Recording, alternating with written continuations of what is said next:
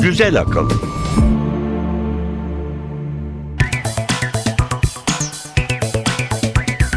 Merhaba, Güzel Akıl 24. bölümde beraberiz. Ben Elif Yılmaz. Ben Emre Üç kardeşler. Bakalım bu hafta programımızda neler var? Tanıtımımızı dinleyelim. Güzel akılda bu hafta. Ağzınızın tadını biliyorsunuz. Peki ya sağlığınızın kıymetini? Pişirin ama nar gibi kızartmayın. Kendi minik, dişleri devasa. Üstelik de 70 milyon yaşında. Fosil bilimcilerin Cadılar Bayramı'na yakışır bir hediyesi var. Ömrünüze ömür katmak istiyorsanız orta yaşa gelmeden kötü alışkanlıklardan kurtulun. Hele biri var ki gerçekten bıraktığınıza değecek. 110 emekli şempanzeye acil yuva aranıyor. Yıllarca karın tokluğuna deneylerde çalıştırılan hayvanlar yetkililerden yardım bekliyor. Grafen silikonun pabucunu dama mı atıyor? Sahip olduğumuz en ince ve sağlam yüzey ısınma turu atıyor. Güneş de grafene emanet. Çatılar çok yakında karbon güneş panelleriyle süslenecek. Çatlayan patlayan betonlara üzülme derdi bitti. Kendi kendinin doktoru betonlar en sert iklimlerde bile sapasağlam iş başında.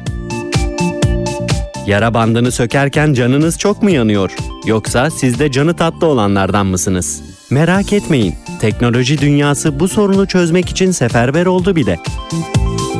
Bilim ve teknoloji tarihinde bu hafta neler oldu? Cahillikler köşesi ve bir portre. Galileo Galilei kimdi? Çocuksu bir coşkuyla kafa tuttuğu Engizisyon ondan ne istiyordu? İnsanların kafasındaki 2000 yıllık evren kurgusunu nasıl yerle bir etmişti? Onu modern bilimin babası yapan neydi? Güzel akıl. Bilim haberleriyle başlayalım. Mis gibi kokan kahve, nar gibi kızarmış patatesler. Ne güzel. Kimin ağzının suyunu akıtmaz ki? Ama tüm güzel şeylerde olduğu gibi bunun da bir aması var maalesef. Bu çekici kokunun, mükemmel tadın ve görüntünün sebebi yiyecekleri, içecekleri yüksek sıcaklıkta pişirmek ki bu güzelliklerin yanı sıra besinlere muhtemelen kanserojen bir şey de kazandırıyor. Akrilamit. 2002'de bir grup İsveçli bilim insanı pişirilen ve kızartılan yiyeceklerin çoğunda sinir dokusuna zarar veren toksin ve farelerde kanser yapıcı özellikteki akrilamit adlı basit organik molekül düzeyinin arttığını ortaya çıkardılar. O tarihten beri de özellikle Avrupa'da akrilamit oluşumunu engellemeye yönelik bir seferberliktir gidiyor.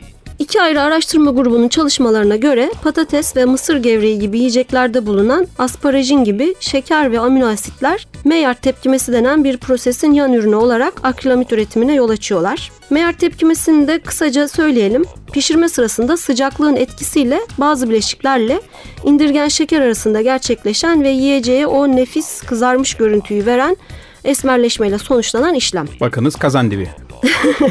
Evet doğru. Bu arada on binlerce insanla yapılan bir çalışmada özellikle meme ve kolorektal kanserle akrilamit arasında bir bağlantı arandı.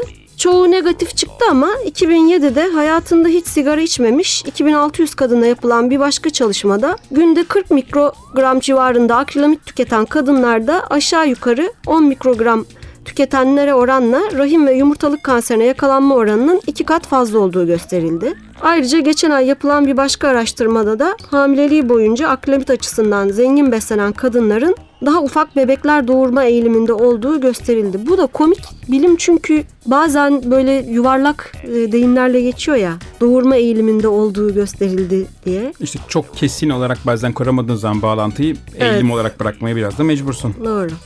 Avrupa Birliği'ne üye ülkeler söz konusu sağlık konu pardon Avrupa Birliği'ne üye ülkeler söz konusu sağlık olduğunda çok duyarlı davranıyorlar tabi. Bu konuda da hemen bir takım önlemler alındı. Daha az şeker barındıran patates patates kullanmak olsun, pişirme sıcaklığını düşürmek olsun, depolama koşullarını değiştirmek olsun. Hep bir dizi önlem alınmaya çalışıldı. Ama gelin görün ki geçen hafta yayımlanan bir rapora, gö- rapora göre kim yiyeceklerde akrilamit oranı düşerken genel toplamda artış gözlendi. Tabii hemen herkes birbirini suçlamaya başladı. İşte Belçikalılar yüzünden, Fransızlar yüzünden diye. Ama sonuçta akrilamit de doğal bir şey. Tümüyle sıfırlamak mümkün değil maalesef. Yine de dikkatli olmak gerekiyor. Yağ ve şekerin yanmasının sağlığa kötü etkileri hakkında her zaman yeni bulgular çıkıyor son yıllarda. Aslında bu konuda Türk mutfağında çıkarması gereken dersler var herhalde. Biz her ne kadar zeytinyağlarımızla falan övünsek de soğanı pembeleşinceye, kahveleşinceye kadar kavurmak, salçayı kavurmak oldukça yaygın adetler ya da kimi et ürünlerinde bizim için de biraz dikkat etmeye fayda var herhalde. Evet sabıkalıyız. İkinci haberimiz Transilvanya civarından. Küçücüktü, kanlı ve dev kesici dişleriyle üstelik de Drakula'nın inine giden yolda bulundu. Ne diyorsun Elif? Geçen hafta Cadılar Bayramı'na yarışır bir haberimiz var diye duyurdu bunu bütün bilim dergileri ve portalları.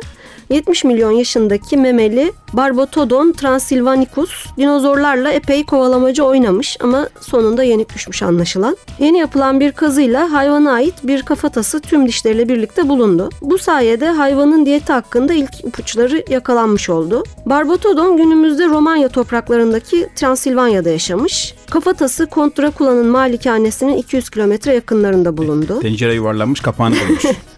Öyle düşünülmüş ama hayvan sıçan büyüklüğündeki multitüberkülata adlı memeli gruba üye. Her ne kadar dinozorlar hayatlarını cehenneme çevirse de onlardan uzun yaşayabilmişler. 35 milyon yıl önce yok oldukları tahmin ediliyor. Belçika Kraliyet Doğa Bilimleri Enstitüsü ve Romanya'daki Babel Bolvia Üniversitesi'ndeki araştırmacılar fosilin diş minelerinin %3 oranında demir içerdiğini buldular. Bunun da muhtemelen aşınmaya dayanıklılığı arttırdığını söylüyorlar. Peki ne yiyormuş bu minik hayvancıklarda dişleri bu kadar dayanıklı olmak zorundaymış? Dişler günümüzde yaşayan sivri faregillerin dişlerine benziyor. Bu da Drakula ile yakınlığı biraz suya düşürüyor. Çünkü kan emiciden çok böcek kırıcı olduğu düşünülüyor. E tabi sert kabuklu böcekleri parçalamak kolay değil. Sağlam diş ister. Üçüncü haber. Üçüncü haberimiz sigara hakkında. Her gün olduğu gibi bugün de sigara hakkında kötü bir haberimiz var. Yaşasın. Lancet Tıp dergisinde yayınlanan bir makaleye göre özellikle orta yaştaki kadınlar eğer ciddi sigara içicilerse ölüme doğru kesin adımlarla ilerliyorlar. Ömürleri ortalama 10 yıl kısalıyor. Çok da net konuşuyorlar çünkü sağlam veriler var ellerinde. Kadınlar eğer 40 yaşlarında sigarayı bırakırlarsa erken ölüm riski %90, 30 yaşlarında bırakırlarsa da %97 azalıyor. Hemen bıraksınlar bence. Bir an önce bu bulgular ortalama 12 yıl boyunca 1,5 milyona yakın İngiliz kadın izlenmesiyle elde edilmiş. Aslında erkekler kadınlardan nereden baksak bir 10-15-20 yıl önce topluca sigara içme serüvenine atıldılar. İkinci Dünya Savaşı'nda orada erkeklere bedava sigara dağıtıyormuş. Hadi Dolayısıyla bu kadar çok miktarda erkek sigara içince sigaranın erkek sağlığı üzerine etkilerine dair veriler daha önce elde edilmiş. Kadınlarda da erkeklerde de durum çok farklı değil. Sigaradan orta yaşa gelmeden vazgeçmek ömrümüzü 10 yıl katıyor diyor Richard Peto. Richard Peto kimdi? Richard Peto Oxford Üniversitesi'nden bir araştırmacı. Ee, sanırım hem erkeklerle hem kadınlarla yapılan bu araştırmanın ikisinin de başında yer almış değil Evet, mi? Hı hı. Öte yandan görmüşler ki iş yerleri ve restoranlar gibi kamu alanlarında sigara içme yasakları oldukça işe yarıyor. Örneğin Minnesota'da sigara yasağından 18 ay sonra kalp krizi vakalarında üçte birlik bir azalma olduğu gösterilmiş. Ayrıca sigara karşıtı yasaların uygulandığı 33 ülkede yapılan pek çok araştırmaya göre de yasaktan sonra akciğer kanseri yüzünden hastaneye yatma oranlarında ciddi düşüşler kaydedilmiş. Yani evet enteresan çünkü bu kadar çabuk geri dönüşü olması da iyi. Umarım ders oluyordur insanlara. Son haberimiz biraz acıklı aslında. Amerika Birleşik Devletleri'nde emekliye ayrılan şempanzelere ev bulmak sorun oldu. Yazık hayvancağızlar onca yıl insanların her türlü araştırmasına, deneyine, gıklarını çıkarmadan maruz kaldılar ama kafalarını sokacak bir ev bile bulamıyorlar. Geçen Aralık'ta Tıp Enstitüsü şempanzelerin kullanıldığı deneylerin çoğunun gereksiz olduğuna ilişkin bir rapor yayınlamıştı. Bunun üzerine Amerikan Ulusal Sağlık Enstitüsü deneylere ayrılan parada kesintiye gidileceğini açıkladı. Hangi deneylere fon ayrılacağını Şubat 2013'te e, karar verilecek. Fakat şimdiden bazı enstitüler ellerindeki şempanzeleri başka yerlere yerleştirmek için girişimlerde bulunmaya başladılar. New Iberia Araştırma Enstitüsü bundan sonra araştırmalarda kullanmayacakları 110 şempanzeye yuva arıyor. Fakat neredeyse 60 yıl esaret altında tutulmuş birkaç nesli üremiş hayvanlara uygun yuva bulmak pek kolay değil. Bunun da ötesinde özellikle 1986-95 arasında özellikle HIV ve AIDS e, araştırmalarında kullanılan ve üreyen tam 670 şempanze devlet memuru gibi çalışıyor. Full mesai. Karın tokluğuna yazık. Bunlar da emekliye ayrıldığında yer sorunu çok daha ciddi bir boyut alacak. Şimdilik 110 şempanze için düşünülen iki yer var. Biri Louisiana'daki şempanze cenneti, diğeri Texas Biyomedikal Araştırma Enstitüsü.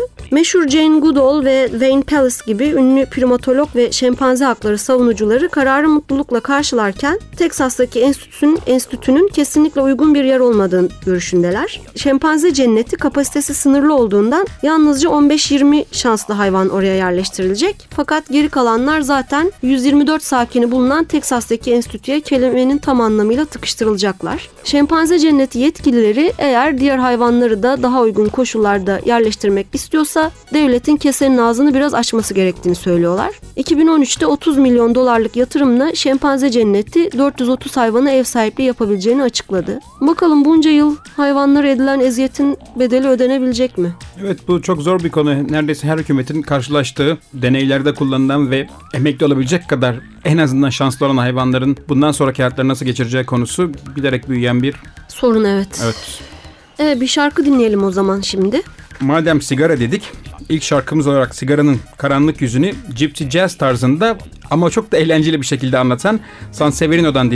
La Cigarette.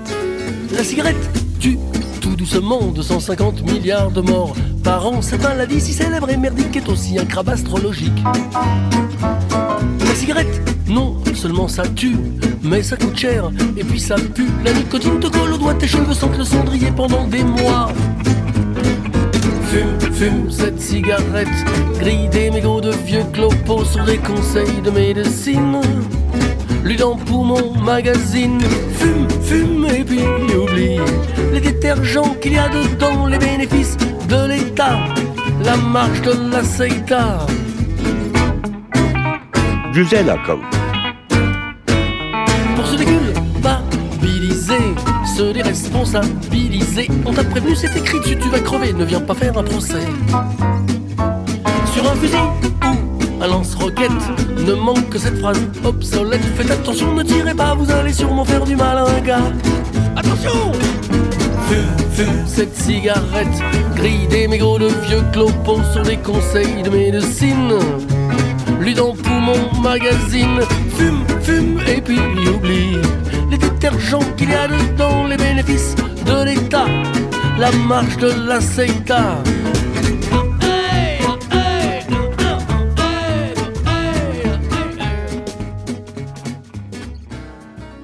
Güzel akıl. Teknoloji haberleriyle devam edelim Emre. İlk iki haberimiz karbon ve silikon rekabetine dair. Birincisi elektronik dünyasından. IBM araştırmacıları silikon yerine karbon içeren çiplerin seri üretiminde önemli bir aşama kaydettiklerini açıkladılar. Karbondan mamul 10 bin nanotransistörü küçücük bir yüzeye rahatlıkla sığdırabilmişler ve bu çip de gayet güzel çalışıyor. Her bir transistör insan saç telinin 10 binde biri inceliğinde. Uzun yıllardır kullanılan çiplerin esas malzemesi malum silikon ve artık silikonun doğal sınırlarına yaklaştığımız, düş- yaklaştığımız düşünülüyor. Karbondan imal edilmiş çiplerde elektronlar çok daha hızlı ilerleyebiliyor ve çok daha küçük çiplerde büyük hızlar elde edilebiliyor. Tabii 10 bin transistör yeterli değil bu çip için. Milyarlarca transistörü bir sığdırılması gerekli ama araştırmacılar kısa sürede bunu da yapabileceklerini düşünüyorlar. Neyse ki nano ölçekte çipler ürettiler. Evet ve bu gelişmeleri sağlayan şey karbonun özel türü olan grafen. Hani tel çitler vardır ya böyle altıgen altıgen parçalardan oluşan. İşte grafen de atomik yapısı aynen öyle. iki boyutlu altıgen çitlerden oluşan bir yüzey. Ne güzel oldu grafenin üretilmesi Evet, gerçekten. şu an dünyadaki en ince ve sağlam yüzey olarak kabul ediliyor. İkinci silikon karbon savaşına dair gelişme ise güneş panelleri. Güneş enerjisinden elektrik üretiminde kullanılan bu panellerin de ana malzemesi silikon. Ama Stanford Üniversitesi'nden Profesör Zenan Baum ve ekibi gene grafenden üretilmiş nanokarbon tüpleri kullanarak ilginç fotovoltaik paneller geliştirmişler. Bu paneller henüz silikonlara göre daha verimli değiller ama çok daha sağlamlar. Aşırı sıcak, aşırı soğuk, nemli, tuzlu, buzlu, zorlu koşullara çok daha dayanıklılar. Ve kısa sürede verim olarak da silikondan geri kalmayan panellerin üretebileceğini, üretilebileceğini düşünüyorlar. Umarım daha da ucuzdur çünkü güneş enerjisinin en önemli handikapı aşırı pahalı olması üretiminin. Evet, üretim maliyetleri de çok önemli. Evet, üçüncü haberimizde inşaat mühendisliği ve malzeme biliminden. Kendi kendini tamir eden beton. Geçtiğimiz yıllarda bu konuda önemli gelişmeler kaydedilmişti. Hollanda Delft Teknik Üniversitesi kendini yamayan betonu artık gerçek doğal koşullarında test edeceğini açıkladı. Mikrobiyolog Hank Jonkers ve beton teknolojileri uzmanı Erik Schlengen'in geliştirdiği betonun içinde canlı bakteriler var. Böyle kımıl kımıl. Bacillus genus bakterilerini kalsiyum laktat çözeltisi içine koymuşlar. Yağmur ve sert hava koşulları ile üzerinde çatlaklar, çizikler oluştuğunda bu bakteriler yağmur suyuyla aktive oluyor. Kalsiyum laktat ile besleniyor. Betonun ham maddelerinden olan kireç taşını üretiyorlar ve çatlakları, çizikleri bununla dolduruyorlar. Böylece kılcal çatlaklar ve delikler büyümeye fırsat bulamadan tekrar kapanıyorlar.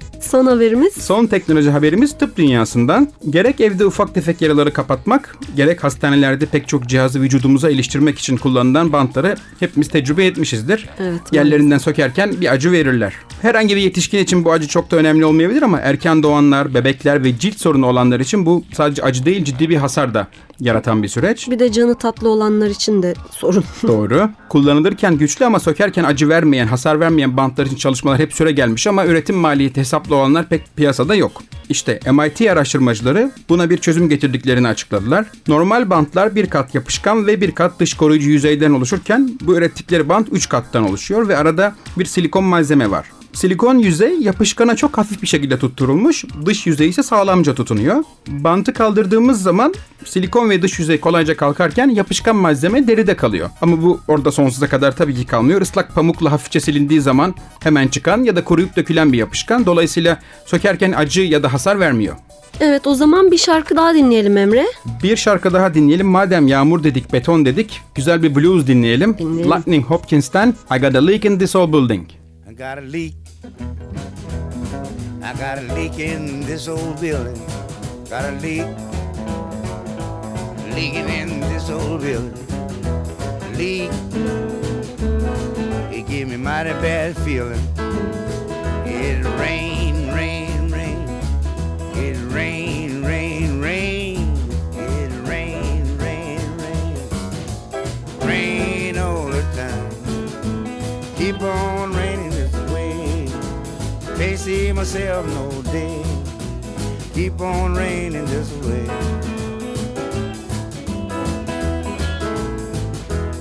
Yeah, Güzel akıl. there's a hole in this old building. It's got to be fixed.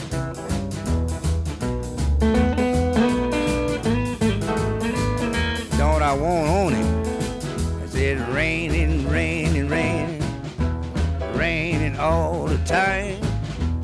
Keep on raining, raining in this old building of mine. Whoa, it's raining, it's raining in this building of mine. Sun done come down, it's begin to shine. Every crack I got is sunshine.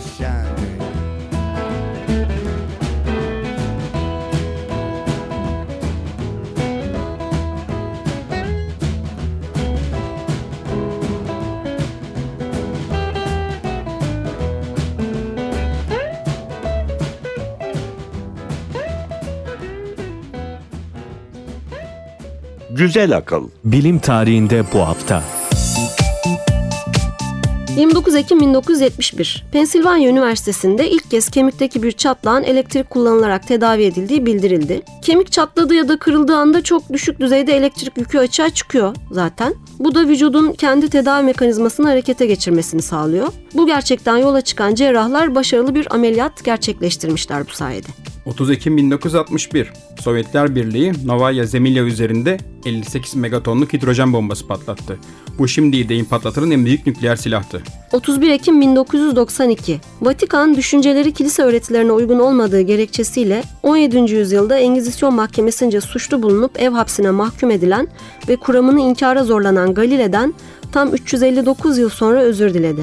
Papa 2. Jean Paul bu tarihi hatanın düzeltilmesi için Papalık Bilimler Akademisi ile görüştü ve Galile'yi suçsuz ilan etti. 1 Kasım 1772 Antoine Lavoisier Fransız Bilimler Akademisi'ne yolladığı bir notta kükürt ve fosforun yanma sırasında havayı soğurdukları için ağırlıklarının arttığını, buna karşılık kömür ateşinde ısıtılan kurşun oksitin hava kaybettiği için hafiflediğini bildirdi. Lavoisier bunun sebebini henüz bulamamıştı ama bu gözlem bile kimyagerlerin yanma tepkimelerinde havanın önemli bir rolü olduğunu anlamalarına yetti. 2 Kasım 1931.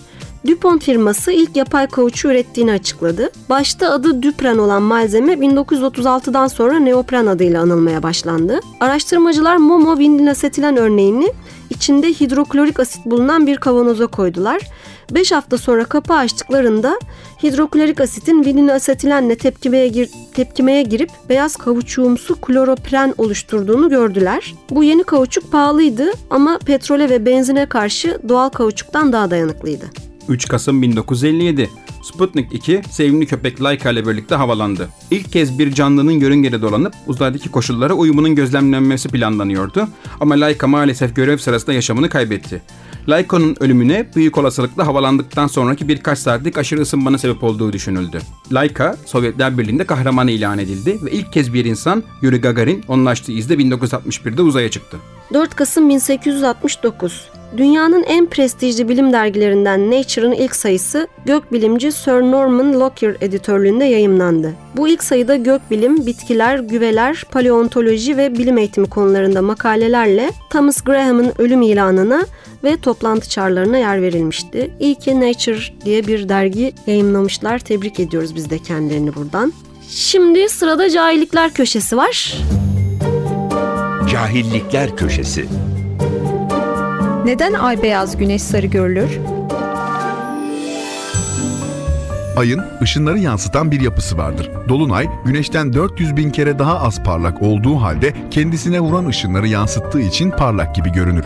Aya baktığımızda algıladığımız renk aslında retinamızın algısıyla ilgilidir. Retinamızdaki bazı reseptörler sadece renkleri algılar ve bu reseptörler faaliyete geçmek için yoğun ışığa ihtiyaç duyarlar. Ay da bu reseptörleri harekete geçirecek kadar yoğun ışığa sahiptir ve gökyüzü siyahken ayın rengi parlak gri gibi algılanır.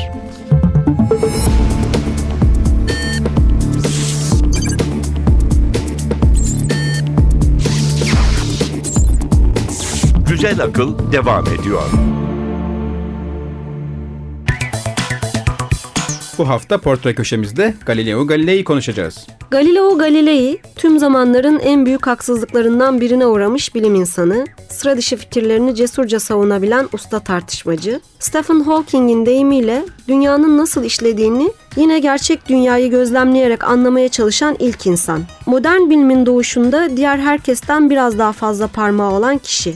Çok önemli buluşlara imza atmış mucit, matematikçi, fizikçi, gökbilimci ve filozof. Bilim bayrağını devrettiği Newton'a evrenin kapılarını ardına kadar açan deha. Galilei'yi konuşmaya devam etmeden önce kısa bir şarkı dinleyelim istersen Elif. Dinleyelim. Bugün güneşten çok bahsedeceğiz. O yüzden düşündüm ki Kenny Barron'ın piyanosundan Sunshower isimli şarkıyı dinleyelim.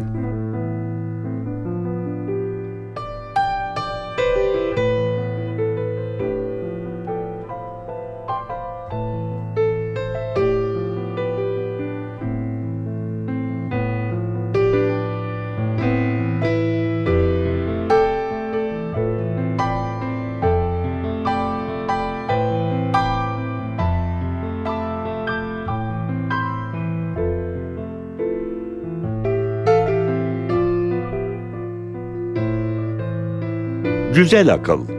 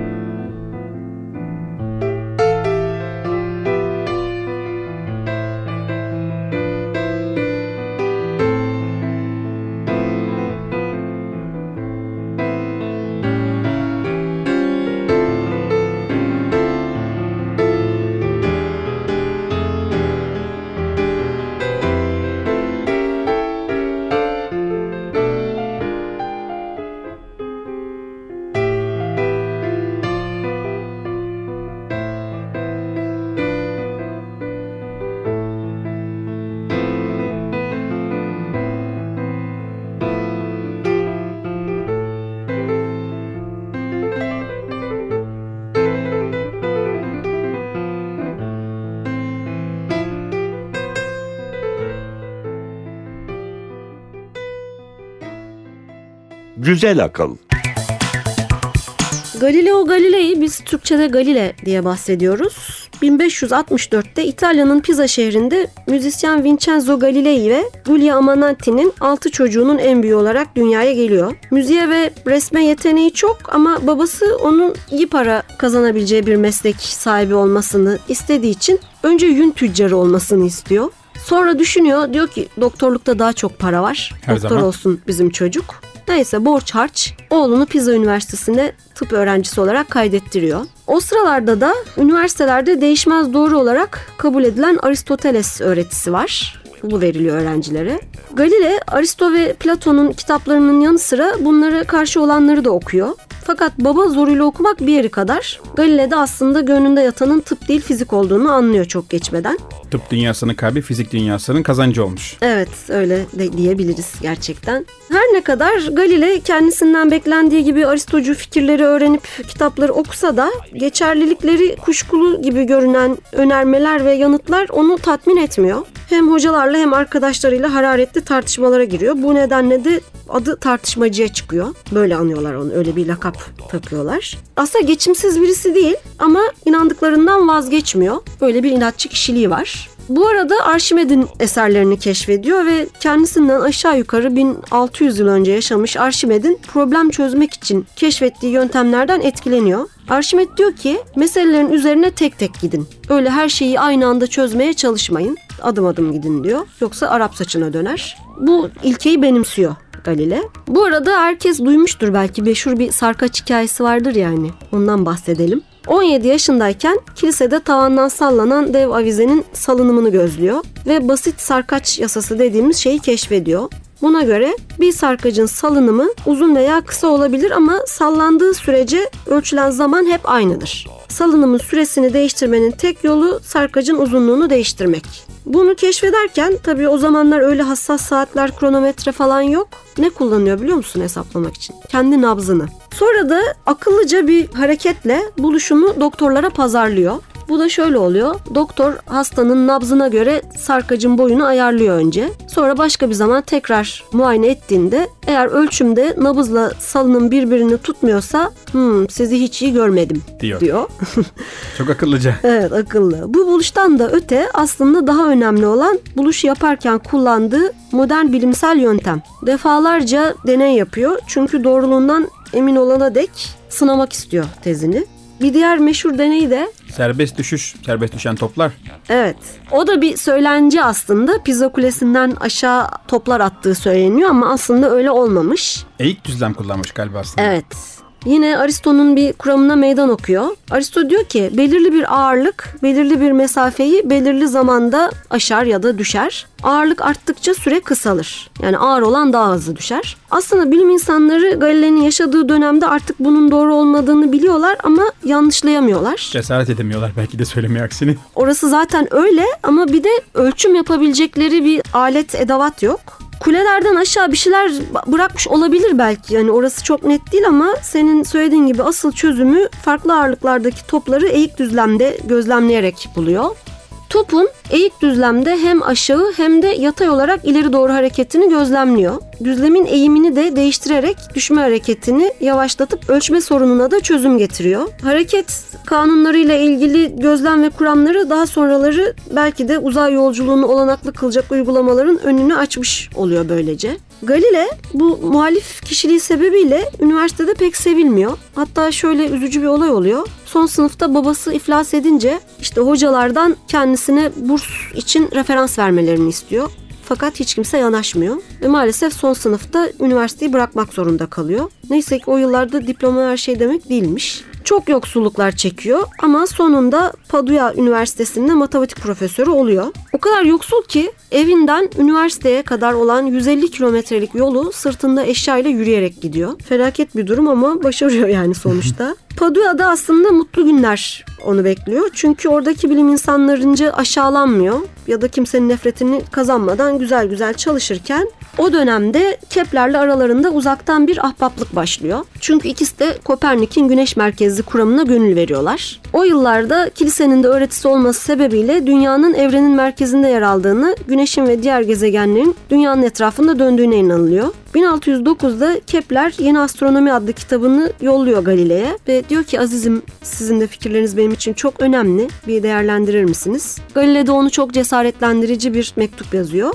Kitapta Kepler yaptığı bir teleskobu anlatıyor. Galile büyüleniyor bu fikir karşısında ve aslında hiç görmediği halde anlatılanları kafasında canlandırıp Kepler'inkinden daha iyi bir teleskop yapıyor ve dünya değişiyor böylece. Hem de çok. Aslında ba- başka buluşları da var. Onlardan bahseder misin sen biraz? Bilim adamı kişiliği kadar mucit kişiliğiyle de katkıda bulunmuş biri Galile. İlk olarak daha 1593'te bugünkü termometrenin atası sayılabilecek bir termoskop cihazını geliştirmiş. Daha sonra 1597'de geometrik askeri pusulayı geliştirmiş ve bu alet o dönemin diğer pusulalarına göre çok daha gelişmiş ve çok işlevli bir cihaz. Ayaklarına işaretlediği 7 oranlı çizgi ve 4 bölümlü kadran ile her türlü geometrik ve aritmetik hesaplama yapılabilmekte. Topların hangi açıyla tutulacağı, içine ne kadar barut konacağına dair de hesapları içeren bir kullanım kitabı hazırlamış ve çok popüler olmuş dönemin hükümetleri arasında. Bir arkadaşı Mark Antonio da bu pusuladan yüzden fazla üretmiş. Galile 1606 yılında pusula ile birlikte satılmak üzere bir kullanım kitabı hazırlamış. Bu kitap 50 liret. Eğer pusulayı kullanmaya dair Galile'den özel ders almak isterseniz de bu 120 liret. İyi olmuş bak yün tüccarlığı eğitimi alması. Evet hem bilim adamı hem iş adamı bu sayede biraz fakirlikten kurtulabilmiş. Daha sonra da zaten geliştirilmekte olan teleskoptan haber, haberdar olduktan sonra hemen işe koyulup çok daha iyi bir teleskop geliştirmiş. Ve bununla yaptığı gözlemlerle zaten bilim dünyasını baştan değiştirmiş. Evet, 1610'da teleskobunu Jüpiter'e çeviriyor ve günlerce süren gözlemlerinin ardından çevresine dolanan dört uydusunun olduğunu keşfediyor. Ve bu o güne değin hakim olan her şeyin dünyanın çevresinde döndüğü inancını çökertiyor. Bu arada gökyüzünden yıldız siparişleri de alıyor. Çünkü Jüpiter'in uydularına dönemin ünlü ve nüfuzlu ailesi Medicilerin dört üyesinin adını vermesi bazı kıskançlıklara yol açıyor. Örneğin Fransa Sarayı yeni bir yıldız bulması konusunda ısrarlı. bir yıldız bul adını muhteşem Fransa yıldızı koyalım diyorlar. Bedeli neyse ödeyeceğiz. Neyse parası. Neyse sonra teleskobunu Satürn'e çeviriyor. Satürn'ün halkalarını keşfediyor ama tabii halkaların ne olduğunu anlamıyor önce. Bu keşfini daha sonra başkası çalmasın diye kamuoyuna açıklamadan önce bazı arkadaşlarına şifreli mesaj olarak yolluyor. İşin komiği kimse şifreyi çözemiyor. Hocam bize bir şey gönderin ama biz anlamıyoruz bunun ne yazdığını diyorlar. Hemen bir kullanım kitabı daha yazsın. Şöyle yazıyormuş şifrede. En uzak gezegenin 3 ayı olduğunu gözlemledim. Ay zannediyor halkaları. Bu da Aristoculara yeni bir darbe oluyor çünkü gökyüzünün sonsuz, değişmez ve bozulamaz olduğuna inandıkları için yeni bir şeyin keşfedilemeyeceğini düşünüyorlar. Teleskopla yaptığı bir gözlem de ay üzerinde. Haha evet. Galile'nin o zamana kadar dünya dışı bütün oluşumların çok mükemmel, pürüzsüz, dümdüz oldukları düşünülüyor. Fakat teleskop yaptığı gözlemlerde Galile ay yüzeyinin işte kraterler ve tepeciklerden oluştuğunu söylediği zaman bu da müthiş ve mükemmel olması beklenen ayın pek de öyle olmadığına dair bir argüman olduğu için oldukça tepki toplamış. Ayla ilgili hayaller tuzla buz olmuş. Bir de Venüs evrelerini gözlemliyor. Demek ki diyor Venüs'te dünyanın değil güneşin etrafında dönüyor. Mars, Merkür, diğer gezegenler derken asıl ağır topu sona bırakıyor güneş. Güneş evrenin gizeminin kilidiydi belki de o yıllarda yaşayanlar için. Güneş lekelerini fark ediyor, bir süre gözlemliyor ve sonunda güneşin de tıpkı Kopernikçilerin dünya için söylediği gibi kendi çevresinde döndüğünü anlıyor. Bunların hepsi aslında bi- biraz önce de söyledik. Bu Aristocu düşüncelere inen darbeler. Darbe üstüne darbe. Evet, böylece Kopernik'in kuramını doğrulayacak tüm kanıtları topluyor. Ama önce bunları ulu orta açıklamaya cesaret edemiyor. Fakat haberler yayılıyor tabii. Önceleri fikirlerine karşı çıkanlar, haşa diyenler olsa da çoğunluk hayranlıkla karşılıyor. Hatta kiliseden bir sürü destekçisi çıkıyor başlarda. Bu arada hayatının hatasını Toskana'ya taşınarak yapıyor. Çünkü Toskana Venedik gibi özgür değil. Grandükler Katolik Kilisesi'nin boyunduruğunda. Ayrıca karşıtlar gizliden örgütlenmeye, kulis faaliyetleri yürütmeye başlıyorlar. Kitabı mukaddesi sorguladığı yolunda ciddi bir propaganda yapıyorlar kiliseye. 1616'da diyor ki ben Roma'ya gidip bari kendi ağzımla anlatayım ruhban sınıfına. Derdim bir de benden dinlesinler. Bir de benden dinlesinler. Çünkü aslında çok iyi bir konuşmacı. Zaten tartışmacı ya lakabı. Ki kişisel dostlar arasında pek çok din adamı da varmış. Tabii tabii evet bayağı destekçisi var aslında. Ve ezip geçiyor karşısındakileri. Tabii bunda aslında diğer tarafın gerçekten elle tutulur bir argümanı ve kanıtlara sahip olmaması da etkili herhalde. Çabaları sonuç veriyor. Kardinalin ve diğerlerinin sempatisini kazanıyor. Fakat daha sonra Engizisyon tutanaklarında bu görüşmeye ait olduğu iddia edilen ama imzasız mühürsüz yani aslında bağlayıcılığı olmayan bir not bulunduğu söyleniyor. Galile'nin hatırladıklarının aksine Kopernikçi görüşleri terk edeceği, öğretmeyeceği ve savunmayacağı yazıyordu. Aksi takdirde cezalandırılacağı kendisine bildiriliyor bu notla. Fakat daha sonra 1633'te Engizisyon Mahkemesi'nde yargılanırken suçlu bulunmasına dayanak olarak kabul edilen bu belgeyi yanlışlayacak kimse kalmıyor hayatta. O arada hepsi yaşama veda etmişler. 1616'da tamam bu meseleyi hallettim ama biraz daha dikkatli davranayım diyerek evine dönüyor ve iki kitap yazıyor. İlk kitap 1623'te yazdığı Değerlendirici. Aslında Roma'ya gidişinin bir nedeni de kitabı sağlam kazığa bağlamak istemesi. O olumlu biten görüşmeler kitabın başarısında etkili oluyor. Bunun üzerine meşhur kitabı Büyük Dünya Sistemleri konusunda diyaloğu yazıyor. Bu çok ilginç bir bilim kitabı. Aslında üç kişi arasındaki konuşmalar şeklinde geliştirmiş kitabın akışını. Üç kişi var. Biri Salviati, bu Galile'nin görüşlerini seslendiren kişi. Kopernikçi aslında değil Evet. mi? Hı-hı. Öbürü Simplicio, Aristecu ve kiliseci görüşleri savunan muhafazakar bir vatandaş. Bir diğeri de Sagredo, iki görüş arasında tarafsız kalmaya çalışan, her ikisini değerlendirmeye çalışan bir üçüncü düşünür. Ve kitabın iki ana ekseni var. Birincisi oturduğumuz yerde düşünerek geliştirdiğimiz teoriler deney ve gözlemle ispatlanmadıkları sürece çok anlamlı değiller. İkincisi de evrenin merkezinde dünyanın yer aldığı yönündeki görüşlerin bilimsel ve hiçbir kanıtı yok. Bu iki ana hattan ilerliyor kitap ve Venüs'ün evreleri, güneş lekelerinin değişimi, gelgit olayları ve astronomik gözlemlerle var olan Aristocu görüşün tam tersinin doğru olduğunu iddia ediyor. Ve kitapta aslında gelgit olaylarının nedenleri hariç bütün konularda haklı Galile. Galile'nin aslında bir- birkaç ufak tefek hatası da olmuş değil mi? Hata demeyelim de yanılgısı diyelim. Evet pek çok doğru ilk kez dile getiren Galile birkaç yanlış da yapmış hayatında. Bir tanesi gelgit olaylarının nedenleri hakkında. Galile gelgit olaylarının sebebinin dünyanın güneş etrafında dönmesi olduğunu düşünüyor ve ayın gelgite sebep olabileceği görüşünü tamamen reddetmiş durumda.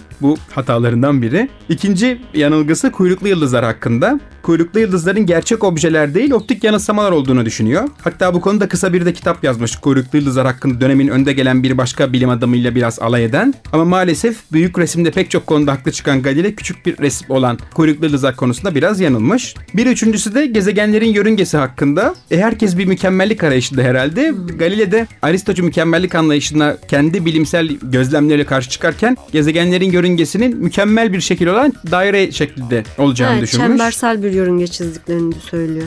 Eliptik olma ihtimalini ise şiddetle karşı çıkmış. Çıkmasaymış. Çıkmasaymış iyiymiş. Ama büyük resmi ortaya koyan ilk kişi. Aslında evet kitapta aslında önce rahatsız edici bir şey bulunamıyor. Çünkü bir görüşü savunmuyor. Var olan görüşleri çarpıştırıyor. Bilimsel ispat üzerine kurulu daha çok. Evet ama tabii Kopernikçi görüşler ister istemez Aristocuları ezdiği için huzursuzluklar da çok geçmeden başlıyor. Hem bu defa Galile'yi koruyacak kimse de kalmamıştı. Kilisede ve soylular arasında hepsi vefat etmişler. Ve bir 21 Haziran 1633'te tarihin en utanç verici mahkemelerinden biri yapılıyor. 1616'da tutulduğu iddia edilen o sahte tutanağı çiğnediği gerekçesiyle Galile suçlu bulunuyor. Ve ertesi gün mahkeme tarafından hazırlanmış olan yine tam bir utanç kaynağı özür metnini okumaya ve ev hapsine mahkum ediliyor. Artık zaten çok yaşlı ve hasta tüm vaktini neredeyse yatakta geçiriyor. Buna rağmen son eseri olan ve mekanik bilimini geliştireceklere yol gösterici nitelikte söylevleri yazıyor. Kitap Katolik Kilisesi'nin yetki sınırları dışında Hollanda'da basılıyor. Bu arada gözlerindeki iltihap sebebiyle görme yeteneğini kaybediyor ve 1642'de hayata veda ediyor. Galile insanlığın önünde bambaşka bir kapıyı açtığını muhtemelen bilmiyordu. Ama Bence inan- biliyordu. biliyor muydu? Yani tahmin ediyordur Tahmin da. ediyordur evet. o kadar kesin bir bu kadar büyük bir sonuca yol açacağını belki de bilmiyordu. Ama inatçı ve kararlı kişiliği sayesinde modern bilimin tohumlarını ekmeyi başardı. Galile'nin öldüğü yıl doğan Newton onun mirasından en fazla daha doğrusu en doğru yararlananlardan biri olmayı başardı. İşte bilimsel devrimin köşe taşları. Bilim tarihi açısından Galile'nin bir önemi de teorik fizik, matematik ve deneysel fizikin iç içe alanları olduğu ve birbirinden beslendiğine dair yöntemi çok güçlü bir şekilde kurması. Evet modern bilimin kurucusu Galile'nin tüm çalışmalarını yaptıklarını burada anlatmamız ne yazık ki mümkün değil. bu hafta da bize ayrılan sürenin sonuna geldik. Bir şarkıyla bitirelim istersen. Bu şarkıyla bitirelim. Kapanış şarkımızı uzay ve güneşi hayatının ve müziğinin temeline oturtmuş olan bir besteciyle bitirelim. Sun Ra'dan dinliyoruz. Where the Pathways Meet. Hoşçakalın. Hoşçakalın.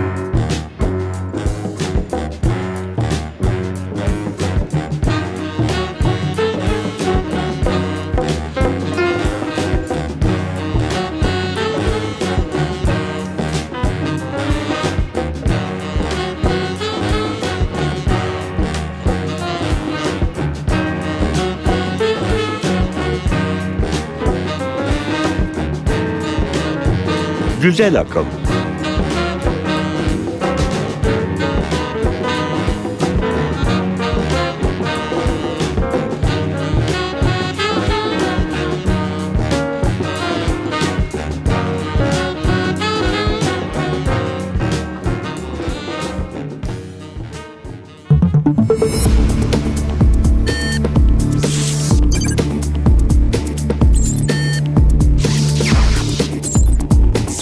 Güzel akıl sona erdi.